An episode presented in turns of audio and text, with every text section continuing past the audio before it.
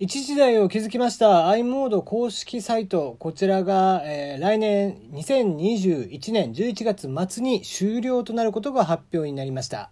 えー、NTT ドコモは10月7日、3G 携帯電話、まあ、いわゆるフィーチャーフォン、ガラケーと呼ばれるものですね。そちら向けのインターネットサービス、i モードの公式ウェブサイトを2021年11月30日に終了するということを発表しました。えー、26年3月末に予定をします i モードの終了に先立ちまして、えー、ウェブサイトの方の公開を停止するということなんですね。今でこそスマートフォンを使って当たり前のように携帯電話でインターネットサービスが使えるわけなんですけどもこの i モード、えー、世界初の携帯電話向け、えー、IP 接続サービス、まあ、インターネットサービスということで、えー、かなり世界から注目を浴びてスタートをしました。それがですね、えー、2019年9月30日で受付終了。そして、えー、26年3月31日の電波停止に向けて先駆けて来年の11月。i モードサイトの方がまず見れるように、えー、見れなくなるそうなんですね。いや覚えてますね。99年、え1月25日、に発表がされまして、その、えー、同年2月サービス開始。で、まあ最初はね、えー、東名阪から、東京まあメインだったかな。で、その年の年末ぐらいには、まあ、九州とかも使えるようになりまして、当時福岡に住んでいた僕はですね、まあいち早く欲しかったわけなんですけども、多分手に入れたのは翌年だったかな。ね。それまでは僕らはねこうメールとかっていうものもまあポケベルとかはありましたけどもなんだろう携帯電話にね届くメールなんていうのはまあショートメッセージ、えー、ショートメールですね、えー、ぐらいがメインだったわけなんですがまあどちらにしても i モードメールもショートメールもつどつど料金がかかる中まあでも i モードメールはですね1通こう5円とかで、え、送信ができて送受信できましてさらにこう250文字まで打てるということでまあ絵文字もありましてこうコミュニケーション相互コミュニケーションがですねもう一気に、え、距離を縮めたのを覚えています。あの日本におけるこうインターネットイノベーションとかって言われる、え、よくね、え、ビジネス系でこうイノベーションを起こすにはみたいなことをおっしゃってますけども日本でインターネットの業界でイノベーションを起こしたのは本当この、えー、NTT ドコモが作ったこの i モードぐらいじゃないかな。まあ、あとはそんなに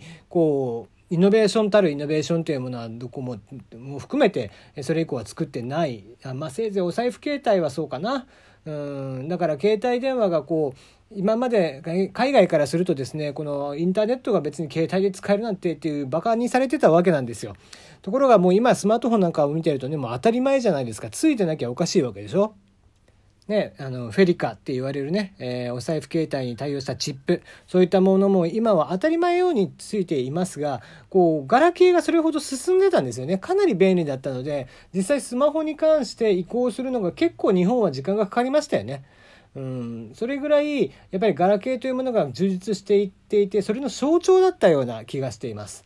で僕はまあそのしばらく経って東京に出てきて、えー、2028年え東京出てきたのかな。で、え、2011年とかそこら辺でドコモに復帰をしていたんですけどもまあその時にはこの i モードとか、え、その時に始まっていた、え、スマートフォン向けのポータルサイト D メニューとか、え、そういったものの、え、審査を月額300円とかで載せてくださいとかっていうね、サイトが昔いっぱいありましたけど、そういったものをこうドコモに提出をして、審査をする、その審査員みたいなのをね、やってたわけなんですけども、まあ、いろんなサイトを見てきましたね。懐かしい。まあ、ただ、あの当時からもうさっさと i モードは閉じた方がいいのにっていう話をね、えよくしてましたけどもね。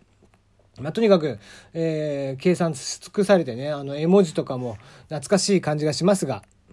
今でこそこの絵文字というのも世界共通語みたいになってますが、初めてやったのは日本の i モードですからね。うん、そういったものも含めて、まあ、あの当時のインターネット業界日本はすごく勢いがあったなとそんな感じを思い出しますね今となったらちょっと競争力も低下してしまってますが、えー、またね AI の分野であったりだとかヘルスケアとかの分野であったりそういった部分で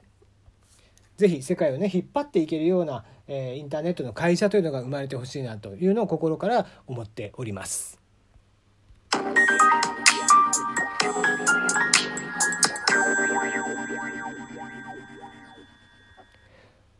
炎上しそうで炎上しないさすらいのエンタメ系ウェブウォッチャーテリーのよもやますぎる部屋です。いかがお過ごしでしょうか？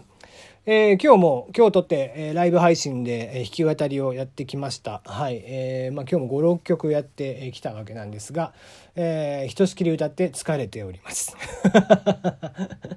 本当に体力がなくなったね。うん。えっ、ー、と、もらっていたんですけどね、これ返してなく、お返事してなかったので、えー、メッセージを、えー、お返事しておきましょう。えー、おひねりというかギフトをね、いただいておりました。マダムみやこさんです。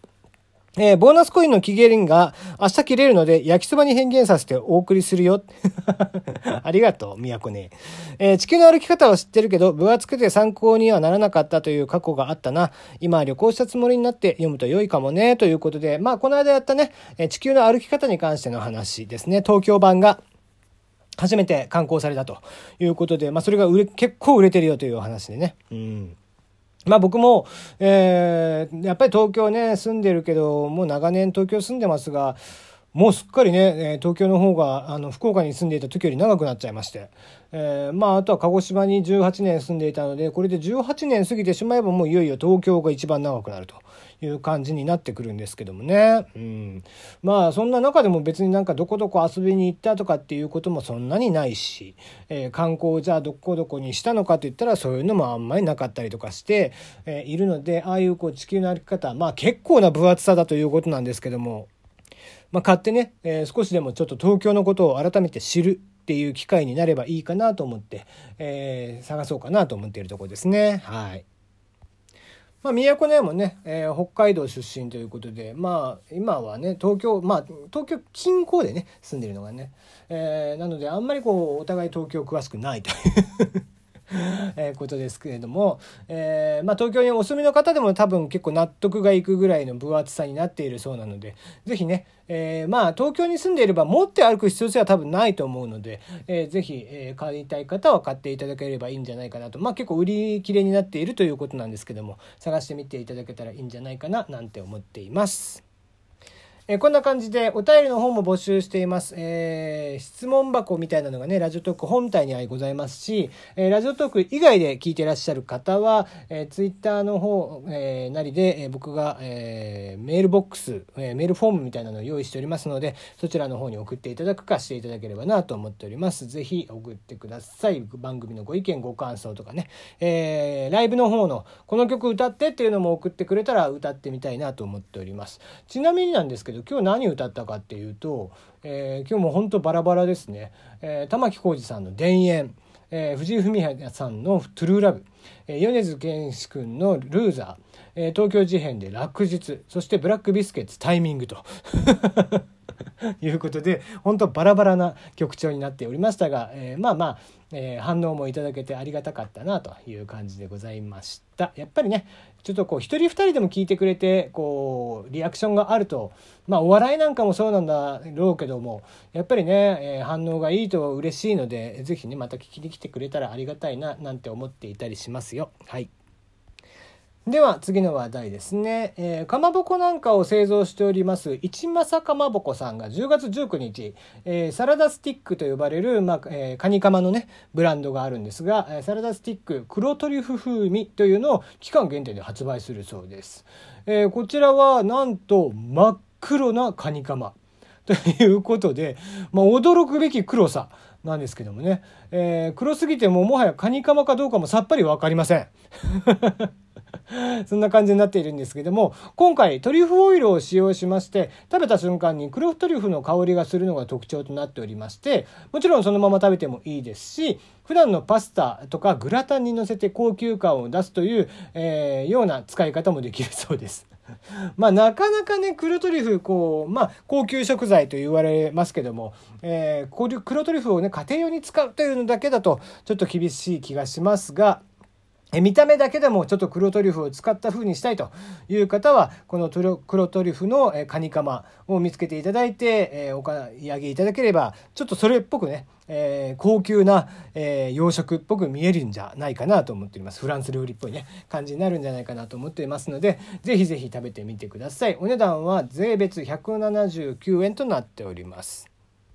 ネットの反応を見てみるとね、えー、期間限定でせっかくだから松崎しげるさんに CM をやってもらったらどうかと